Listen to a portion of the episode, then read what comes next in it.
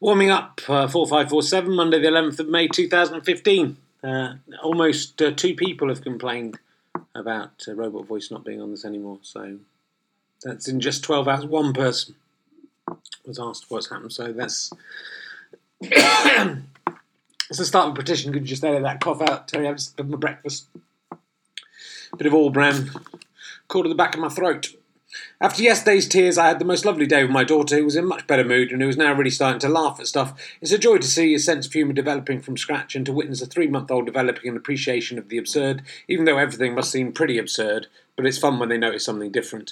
We gave Phoebe some powder to ease the pain of teething. So far in her life, she's only eaten from a very limited smorgasbord human milk, pervert, formula milk, Calpol, and some gel stuff she had to have when she had her injections. So she's pretty suspicious that anything isn't milk, and this powder was essentially her first solid. She pulled a disdainful face, and Kate and me both really laughed, and then Phoebe laughed too. Perhaps it was just an infectious outbreak of, outbreak of giggling, but it really seemed that she got what was happening was that what was happening was out of the ordinary, and thus the reaction had been funny too.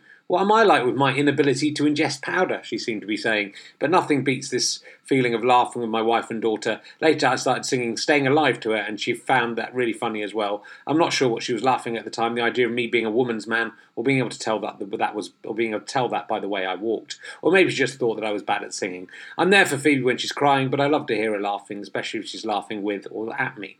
She's now out of her fourth trimester and her personality is shining through. Luckily, so far at least, she's pretty happy go lucky, sociable, and loves having fun. I took her out for a walk as I did some chores and hoped she'd have an afternoon nap so I could work in a cafe. The plan almost worked to perfection. She fell asleep as I paid in my scope collection money in the bank, though the clanking coins in the machine almost woke her up. But I became aware of foul smells emanating from her, and though it seemed insane to wake her, she was a chemical hazard to anyone who came near to her, so I popped into the posho Westfield changing facilities to deal with an environmental disaster on a par with the crushed oil tanker. Several seabirds and marine creatures were caught up in the aftermath.